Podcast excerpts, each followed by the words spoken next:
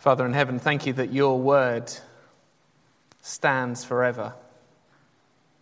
Thank you that you are from everlasting to everlasting. And so we look forward to hearing from you and pray that you'd help our hearts to be comforted by your word. In Jesus' name, amen. So, Isaiah 40 Comfort, comfort my people, says your God. Speak tenderly to Jerusalem and cry to her that her warfare is ended, that her iniquity is pardoned, that she has received from the Lord's hand double for all her sins.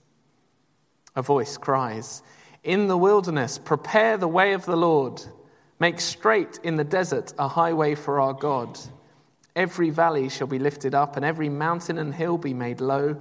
The uneven ground shall become level, and the rough places a plain and the glory of the Lord shall be revealed, and all flesh shall see it together, for the mouth of the Lord has spoken. A voice says, Cry. And I said, What shall I cry? All flesh is grass, and all its beauty is like the flower of the field. The grass withers, the flower fades, when the breath of the Lord blows on it. Surely the people are grass. The grass withers, the flower fades but the word of our God will stand forever. Go on up to a high mountain, O Zion, herald of good news. Lift up your voice with strength, O Jerusalem, herald of good news. Lift it up, fear not. Say to the cities of Judah, Behold your God. Behold, the Lord God comes with might, and his arm rules for him. Behold, his reward is with him, and his recompense before him. He will tend his flock like a shepherd. He will gather the lambs in his arms. He will carry them in his bosom and gently lead those that are with young. Who has measured the waters in the hollow of his hand and marked off the heavens with a span, enclosed the dust of the earth in a measure, and weighed the mountains in scales and the hills in a balance? Who has measured the Spirit of the Lord? Or what man shows him his counsel? Whom did he consult? And who made him understand? Who taught him the path of justice, and taught him knowledge, and showed him the way of understanding? Behold, the nations are like a drop from a bucket, and are accounted as the dust on the scales. Behold, he takes up the coastlands like fine dust. Lebanon would not suffice for fuel, nor are its beasts enough for a burnt offering. All the nations are as nothing before him. They're accounted by him as less than nothing and emptiness. To whom then will you liken God? Or what likeness compare with him? An idol? A craftsman casts it, and, and a goldsmith overlays it with gold and casts for it silver chains. He who's too impoverished for an offering chooses wood that will not rot he seeks out a skillful craftsman to set up an idol that will not move. Do you not know? Do, do you not hear? Has it not been told you from the beginning? Have you not understood from the foundations of the earth? It is He who sits above the circle of the earth, and its inhabitants are like grasshoppers, who stretches out the heavens like a curtain and spreads them like a tent to dwell in, who brings princes to nothing and makes the rulers of the earth as emptiness. Scarcely are they planted, scarcely sown, scarcely has their stem taken root in the earth when he blows on them and they wither, and the tempest carries them off like stubble. To whom then will you compare me, that I should be like him, says the Holy One? Lift up your eyes on high and see who created these? He who brings out their host by number, calling them all by name by the greatness of his might, and because he is strong in power, not one is missing. Why do you say, O Jacob, and speak, O Israel, my way is hidden from the Lord, and my right is disregarded by my God? Have you not known? Have you not heard? The Lord is the everlasting God, the creator of the ends of the earth. He does not grow faint or grow weary. His understanding is unsearchable. He gives power to the faint, and to him who has no might, he increases strength. Even youths shall faint and be weary, and young men shall fall exhausted. But they who wait for the Lord shall renew their strength. They shall mount up with wings like eagles. They shall run and not be weary. They shall walk and not be faint.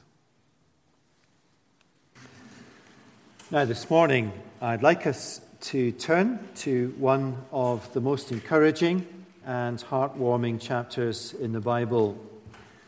One of the great messages of Advent, Isaiah chapter 40. We preachers grind out sermons every week, uh, but in the grinding out of this sermon, it really has encouraged me and warmed my heart as I have prepared. That's the kind of thing that you might think I should say, but it really is true on this occasion. And let's pray that it will warm all our hearts as we study these great words together. Our Father, these are marvelous words of comfort and consolation. We pray that we will hear them as a huge relief, as a great blessing, and as clarity in our time and in our lives. And we pray that for Jesus' sake. Amen. Now, what we're going to do this morning is I'm going to spend a good chunk of time getting our bearings in this prophecy, uh, partly explaining what Isaiah is saying, but just setting ourselves up that in the last 10 or 15 minutes or so, as I simply really reread the prophecy with some comments, we'll hear it with the, the power that comes from understanding what is going on. Now, let me read to you the opening verse of the book. No need to turn it up. Let me just read it to you.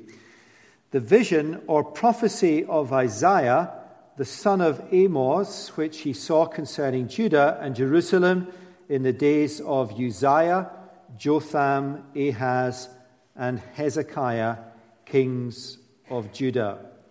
Now, that dates Isaiah's prophecy. His call to the prophetic ministry came in the year that King Uzziah died, 740 BC.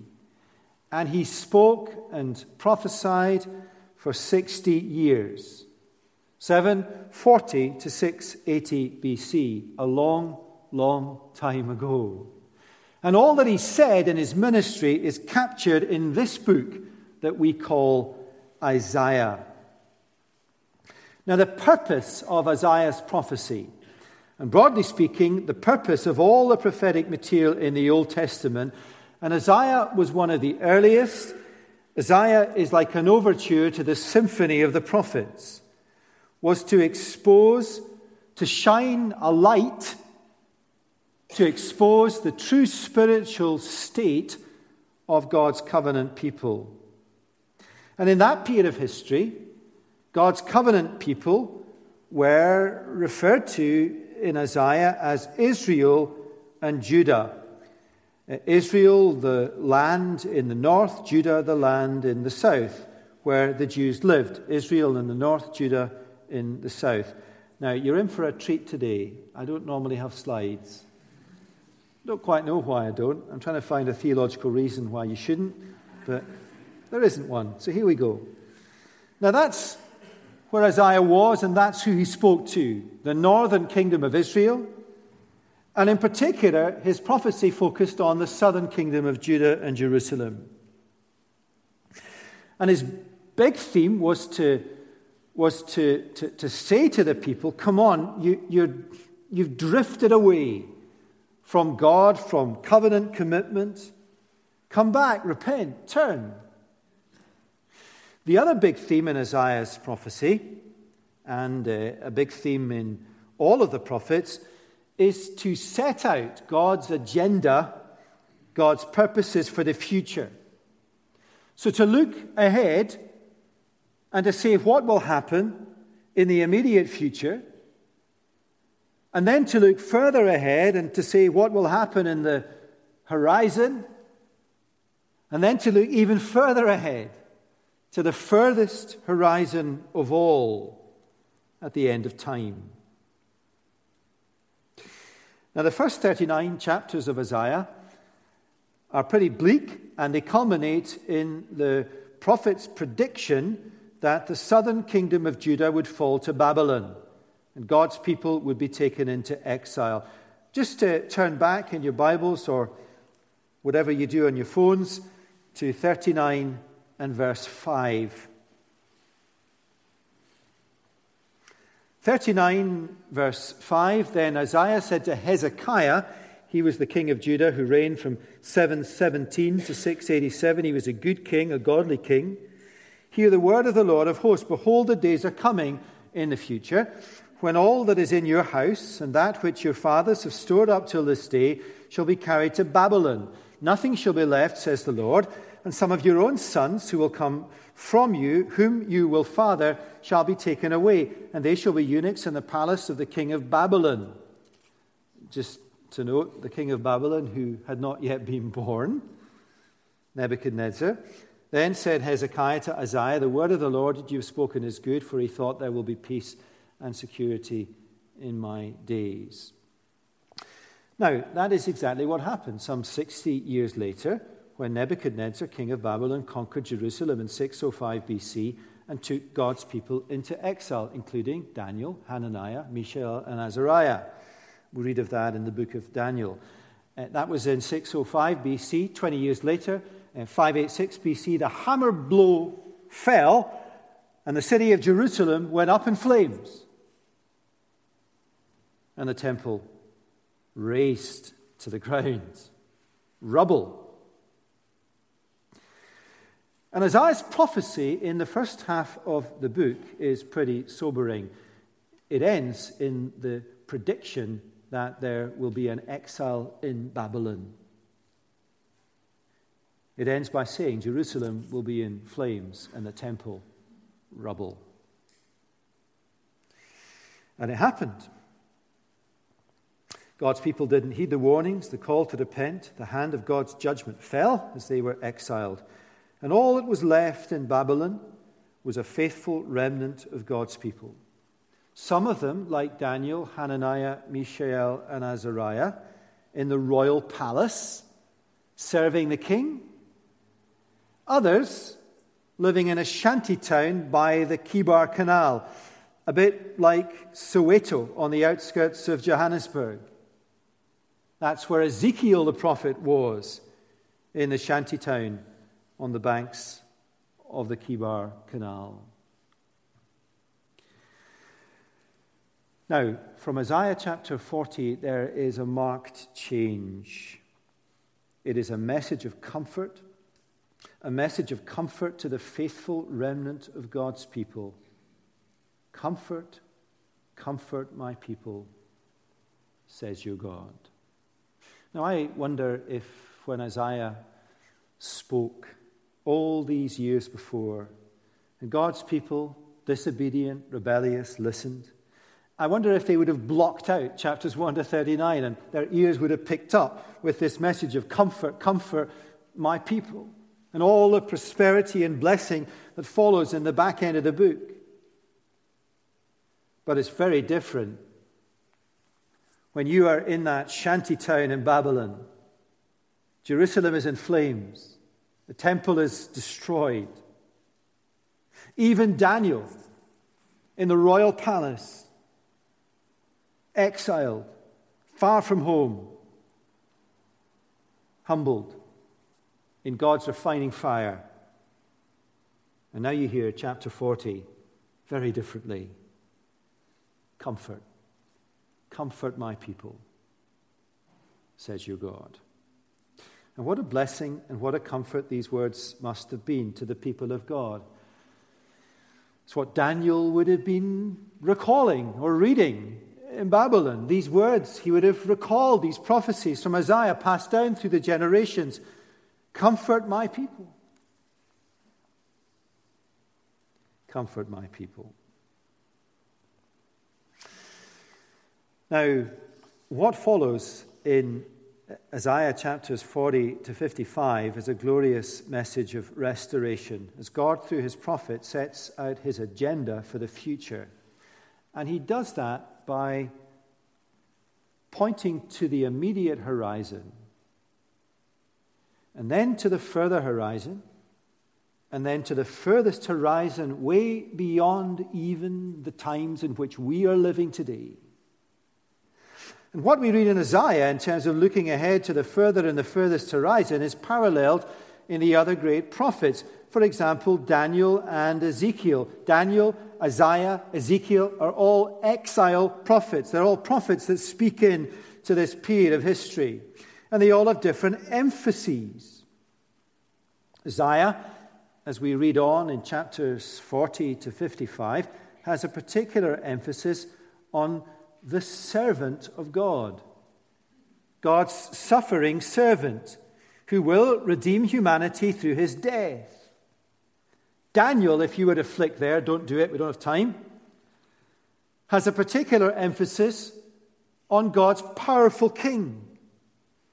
That's not a surprise that Daniel has an emphasis on God's king and God's kingdom because there he was right next to the most powerful king on the earth, Nebuchadnezzar. Ezekiel, in his shanty town, down the road from Babylon where Daniel was, has a particular focus on God's presence. And that's got an edge to it. Where's God? Now that the temple is destroyed, he couldn't possibly be here in this shanty town. Yes, he is. What you need to do is you need to have a sermon series on Daniel, Ezekiel, and Isaiah at the same time. The king of the everlasting kingdom, the servant king of the everlasting kingdom, God with us, Emmanuel. Daniel, Isaiah, Ezekiel. And of course, God's people through the centuries would have drawn on all three. We just take 40 weeks to get through one, then we turn to the other in three years and take 40 weeks to get to that, and by the end of it, we've no idea what's going on. I hope you're still with us. It's big picture stuff, yeah? Now, all these prophets, big prophets, look forward. They have three peaks in view. If you stick up the next slide, there's three peaks, yeah? Now, I want you to imagine you're standing at the end of the one on the left, and you see it in front of you. And of course, when you see that in front of you, the other two are obscured from view. And you think, gosh, it's going to take me all my energy to get up the first mountain. And you eventually get to the top, and you have that. And if you've been hill walking, you know this is true. You get to the top, and you have a big sigh of relief. And then you see through the mist, the clouds break, because it's Scotland, there's clouds, and they break, and you see another peak. And it's higher and further. And then you get to the summit of the second peak. And way, way, way in the distance, with this long, long valley in between, there is a summit that is a higher summit than you have ever seen, as high as Mount Everest. Now, what are these peaks in Old Testament prophecy?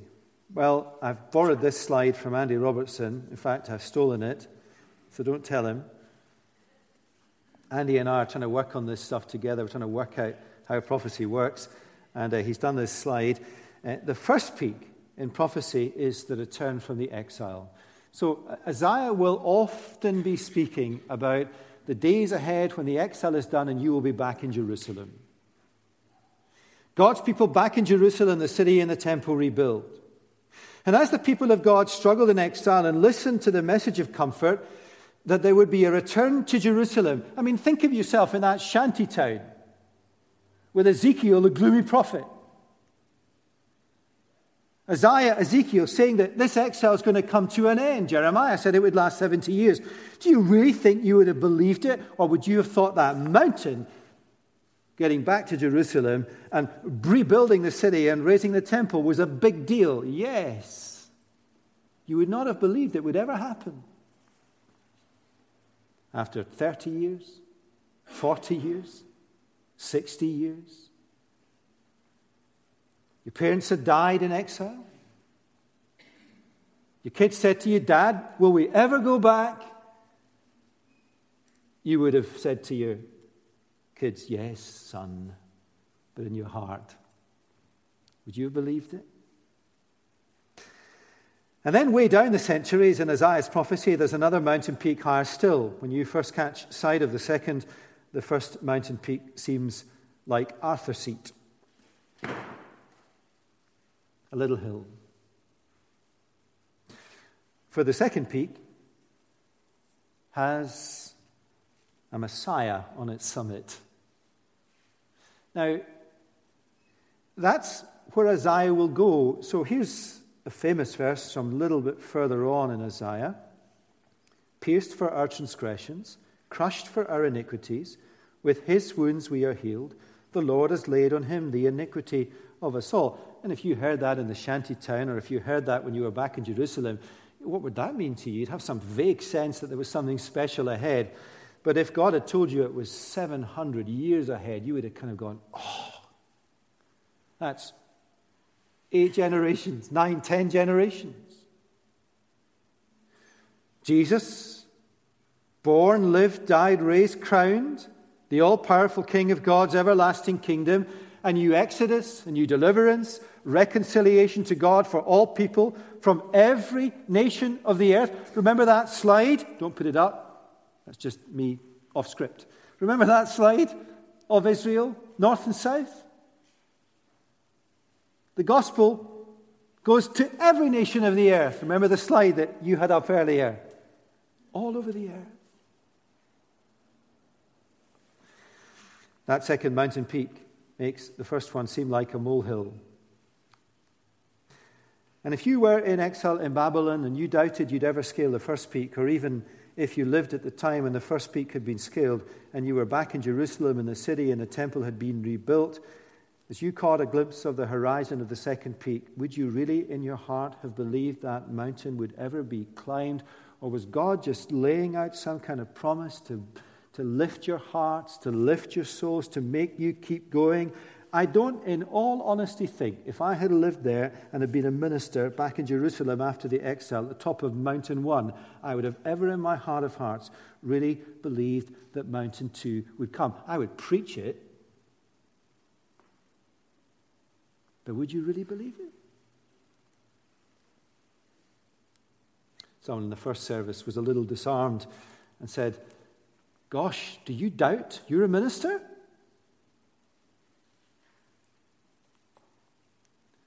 We all doubt. But what happened? Jesus came. What we're going to read tonight fear not. For behold, I bring you good news of great joy that will be for all the people. Now, he could have said there, look, we're at the top of Isaiah's second mountain peak. What does he say? He quotes from Isaiah, For unto you is born a son. Isaiah, for unto us is born a son, Jesus. Now, we live in the period of world history where we look back at the second peak. That's what we remembered at Christmas. That's what we remember at Easter. That's the message we proclaim to the world every Sunday, every day. Christ the Messiah has come. His good news is the message of forgiveness and reconciliation to God. He came, as we'll sing tonight, hark the herald angels sing, that humanity might be reconciled to God, that the sons of earth might be raised to become sons of God, now in the spirit and bodily in the new creation. Which is why you've got to bang on the doors this afternoon. Because in all that's going on in the city tonight, in the living gospel churches, what is being spoken is way, way more urgent and important than anything else in the world. But there is another peak still to be scaled on the right there.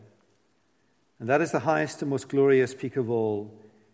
It is higher than Everest, seemingly impossible if we really ask our hearts that will ever come the return of Jesus and the new creation, when this whole world will be made new. And all believing people through the centuries will live and reign in perpetual joy in the presence of Jesus for all eternity. A day when there will be no more dark nights as we wait for dawn. There will be no more winters as we wait for spring. What did C.S. Lewis describe Narnia as? When the white witch ruled always winter but never Christmas. The new creation is always Christmas but never winter. That might fill you with dread. Almost Christmas without all the rubbish and never winter. Always joy. And it's true that in many people's lives, Christmas brings joy. It's escapism, maybe, but it is joy. And the, the, the, the non saving, the common grace of God can steal in their hearts as they contemplate the Messiah's birth. And there are flickers of joy. In the new creation, there will be glory unimaginable, perfection, everlasting joy, no sin, no suffering, no crying. But do we, though, in our heart of hearts, really believe that Jesus will come again?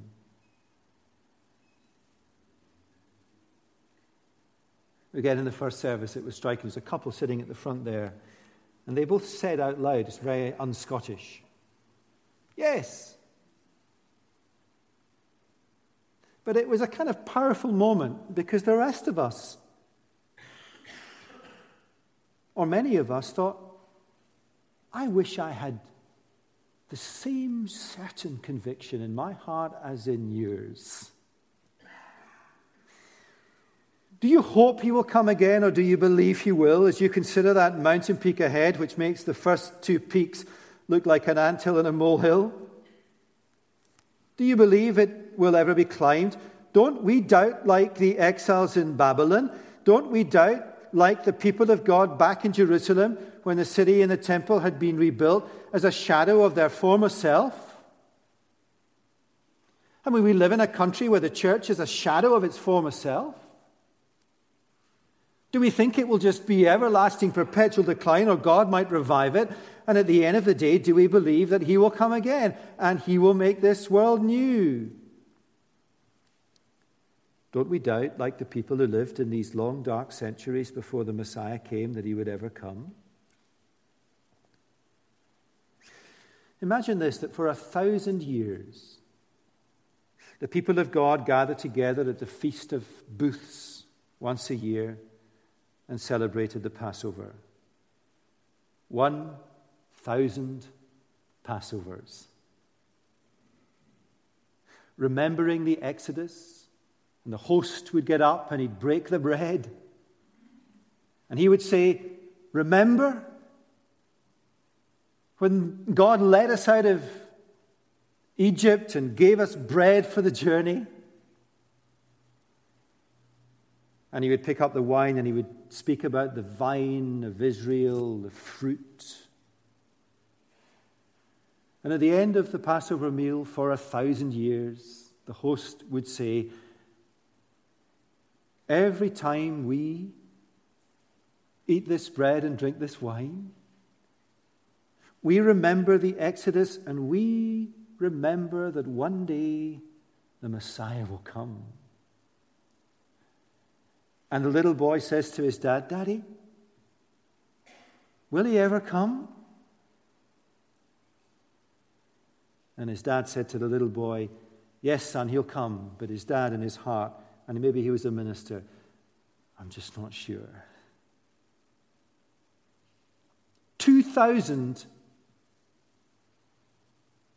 years, 1,000 Passovers. And one day the Lord Jesus, hosting a meal, stood up and he said, This is my body. And all that doubting was over. He'd come. This is the blood of my covenant. Now, we've had 2,000 Christmases and squillions of communions. What do we do when we gather around the Lord's table? This is my body. Whenever you eat of it, remember me. This is the blood of the new covenant. Whenever you drink of it, remember my death. And as you do so, proclaim the Lord's death till he comes again. How many times have we done that? How many Christmases have we celebrated? When we remember that Advent and think of that Advent to come? Will he ever come? And underneath all these big doubts are the little doubts like, will I be raised from the dead? Will I get through my life in one piece? How will my life end? Will I get through this week? That's why this passage is so powerful. Now, that was the introduction. 24 minutes. But there's only 10 minutes left. Because you cannot hear this unless you understand that as I read Isaiah chapter 40, you will put your feet on all three mountain peaks. You will stand back on the first one. You'll stand back on the second. Your foot will touch the third.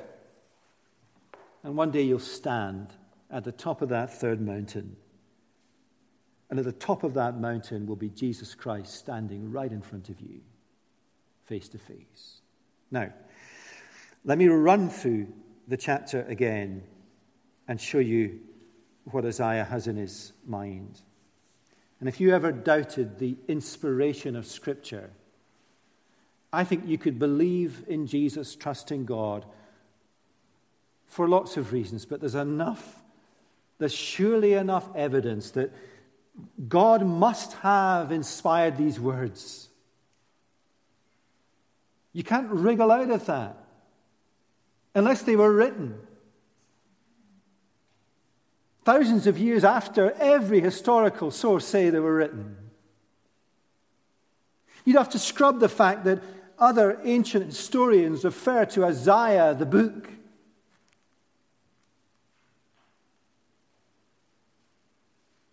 You'd have to conclude that Isaiah was written after Matthew, Mark, Luke, and John.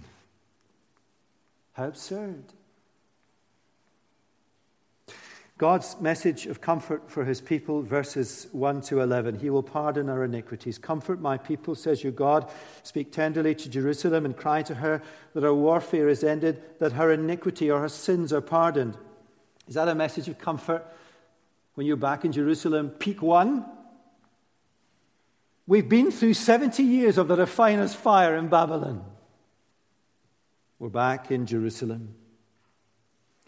But it's really a reference to peak two.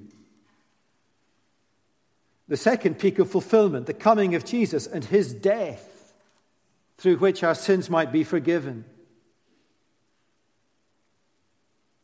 Isaiah kind of throws out that trailer in chapter 40 Comfort my people because her sins are forgiven. And by the time you get to Isaiah 53, he was led like a lamb to the slaughter.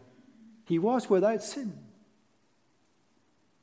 And then the Lord Jesus quotes from Isaiah 53 as he is led like a lamb. And as a sheep before her shearers is silent, so he did not open his mouth. Christ Jesus died for our sins. There is therefore now no condemnation for those who are in Christ Jesus. You know, when you get a Christmas card and inside it's got comfort and joy, I mean, that's quite good, isn't it? You want to put in brackets under that, for now there is therefore no condemnation for those. That's some comfort, isn't it? Some comfort that as you sit here this morning, there is no condemnation in existence in the universe for you because Christ bore that condemnation when he died on the cross. All you need to do is come with empty hands and take the gift from under that very special Christmas tree, shaped like this, not like that. Comfort, comfort my people. He will reveal his glory. Verses 3 to 5 A voice cries in the wilderness, Prepare the way for the Lord. Make straight in the desert a highway for our God. Every valley shall be lifted up, every mountain and hill made low. If you're singing the Messiah, that's fine. Good old Handel. The uneven ground shall become level, the rough places a plain, and the glory of the Lord shall be revealed. When was the glory of the Lord revealed? Peak one, when the temple was rebuilt. Little smidgen of glory. When Jesus Christ was born, what did the angels cry? What did the shepherds sing? Glory to God in the highest. When Jesus went up on the mountain of transfiguration, his glory, his eternal glory, was revealed to Peter, to James, and John, so that John, the evangelist, could say in his Gospel, chapter 1, We have seen his glory. You can see it as you read it by the Holy Spirit. Peak 2. And does it not also speak of peak 3 when you will stand at the top of that summit and you will look at the face of glory? And you will be in glory. Glory is not a place, glory is a presence. When I stand in glory, as we sing, when I stand in the eternal presence of God, I will see the face of glory, Jesus Christ. The messenger, of course, in verses 3 to 5 is John the Baptist, pointing to Jesus when he comes, pointing to Jesus when he returns again. Now, here's a, a little encouragement that God keeps his promises. Isn't that good? Sally says, My promises are like pie crust, flaky. Well, from time to time, it's great that God keeps his promises. These verses are great. They're quite tough verses. You know, Isaiah's prophecy moves from power to tenderness, but this is the most powerful bit. It's kind of shaking his fist. If you, you Brahms, I think, if you're into classical music, Brahms, the bit in one of his oratorios on the word of the Lord stands forever, there's like a thousand trumpets going. It's kind of a big deal, yeah? A voice says, Cry, what shall I cry? All flesh is grass. The beauty is like the flowers of the field. The grass withers and the flowers fades when the breath of the Lord blows on it. Surely the people are grass. The grass withers, the flower, but the word of our God stands forever. That is a message of comfort for two reasons. One, that God will keep his promises. He said the exile would last 70 years, and it did. He said, I will take you to the top of that first mountain, and he did. He said, The Messiah will come. There is another mountain with a cross at the top, 500 years, and he did. God said the Messiah will come again, and he will. God will keep his word in the sense that God will keep his promises, but here's an even better thing God will keep his word in the sense that his word is truth. In other words, he'll not just keep his promises, but his word in the Bible, the revelation of God, will never change, will never not be true, will never lose its power for salvation. Whatever culture says, please adapt God's word to my time, how absurd that is. We'll touch on that with Mary's song tonight. Mary sings in tune with God humbly, hungry. God will not change his word. And that's good to remember when the church in our country is but a shadow of what it once was. If you change the word, that shadow will become nothing. And God will shepherd his flock, verses 9 to 11. He will tend his flock like a shepherd. He will gather the lambs in his arms. What does that mean, peak one? Yep. He will gather them out of exile and lead them back like a shepherd to Jerusalem. Peak two, the Lord Jesus. The Lord is my shepherd. The good shepherd lays down his life for the sheep. And how does the great shepherd Psalm 23 end? And I will dwell in the house of the Lord forever, the third peak of Isaiah's prophecy. Every psalm in the Old Testament lands on every mountain peak. Every prophecy in the Old Testament lands on every mountain peak. How could you doubt that is inspired? Now, time is rushing on. There are one million things to do this afternoon as this place is turned into whatever it's turned into. So, outside, there will be all sorts of people queuing up to come in and do their stuff. We'll just keep them a little longer. Because maybe you're not quite there yet in sense that you still have doubts. You still have doubts that we'll ever scale that third peak even though we look back at the second peak. Does God have the power to resurrect this earth? Does God have the power to break open every grave and raise the dead? Does God have the power to turn this sad world into a place where there are no tears and no sickness and no pain and no death and no mourning? The answer is wonderful in Isaiah 40, verses 12 to 17. Does God have the power beyond all measure? Who has measured the waters in the hollow of his hand and marked off the heavens with a span? Who has measured the Spirit of the Lord? Whom did God consult? Did God stoop down and say, gather together a group of professors of physics, mathematics, astronomy, the arts, and help me gather some knowledge? That might sound absurd to you, but that's how most of humanity thinks. My conception of God, what an absurd nonsense. Who taught him justice? Did God gather together the best legal minds in the world through all of history?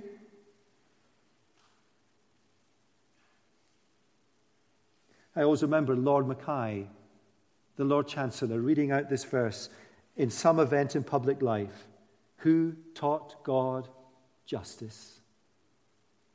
It's powerful. All the nations are as nothing before him. I was glad Rog, when he prayed, mentioned nations by name. Scotland is like a drop in a bucket. And so, to the Christians in Scotland, don't fret too much. Or England. Or whatever country you're from. Or the country you're going to that you couldn't really tell us which one it was because it's too dangerous. It's like a drop in a bucket. So you're safe. 100%. Beyond all comparison, let's skip that bit. Beyond all rivals. To whom then will you compare me that I should be like him, says the Holy One? Lift up your eyes on high and see who created things. Now, many of you are deeply concerned about me walking at night in the hills with the dog. Here is the reason I do it biblical justification. He who brings out their host by number, calling them by name, by his greatness of his might, and because he is strong in power, not one is missing. It's good for your soul to walk in the hills and look at the stars. So there you go.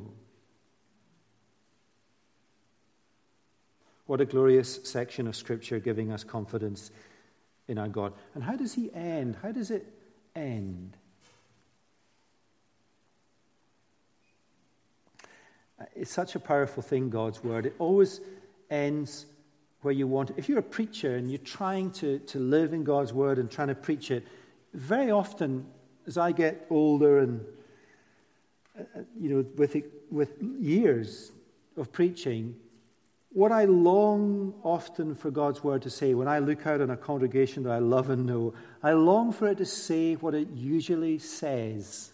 It's almost like it, it needs now to say to you, Yes, you've got your head around this marvelous, majestic God, but you need to know that He cares for you. The transcendence of God needs to become the immanence of God. He needs to be here with you where you sit, old and young, fearful, anxious, worried Why do you say, O Jacob, and speak, O Israel? Now, listen to what follows. And is this not what we often say? Yes, I get this wonderful chapter in Isaiah. But my way is hidden from the Lord. My right is disregarded by my God. What about me? God. Because these 500 year spans in salvation history of waiting, we know as humans, don't we, what it's like to wait on the Lord? Where are you, God? Or why is Christmas such a terribly bleak time for me? Have you not known? Have you not heard? Isaiah almost whispers The Lord is the everlasting God, the creator of the ends of the earth. You may have grown faint and weary, but he never does. Some of the Psalms touch on this very powerfully. As you wake, in the watches of the night. You know, they are the worst times, aren't they, between 2 and 5 a.m. if you're awake with all manner of doubts and thoughts going through your head. God's never asleep. Can you trust him? Yes, because he is faithful. Yes, because he is powerful. He gives power to the faint, and to him who has no might, he increases strength. And he is compassionate. Even youths shall faint and be weary. Now, this is a word for this service. Not everyone here is youthful, but many of you are. And let me tell you what you know that even youths grow tired and weary. And young men and women stumble and fall exhausted. But they who wait for the Lord shall renew their strength. They shall mount up with wings like eagles. They shall run and not be weary. They shall walk and not be faint. So, where does this chapter end? This chapter off the back of the prophecy of exile. This chapter that has taken us to the very heights of heaven, to the mountain peaks of salvation history, to the cross, to the reign of Christ for all eternity. Where does it end? Tomorrow morning, wherever you are tomorrow afternoon, whatever you are doing, they shall run and not be weary. They shall walk and never faint. Happy Christmas. It really is, isn't it? Let's pray.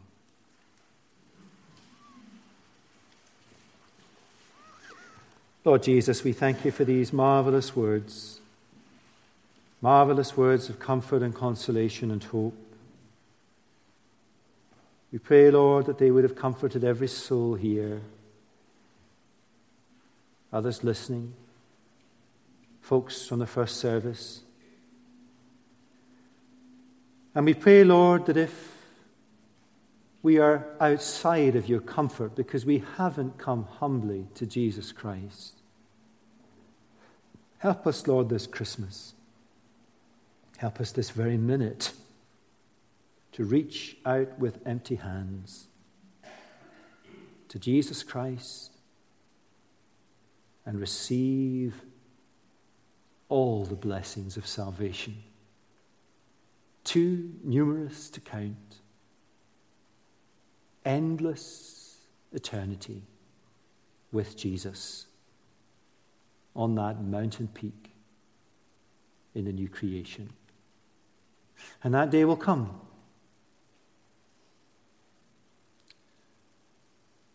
We pray that we will all be there for Jesus' sake. Amen.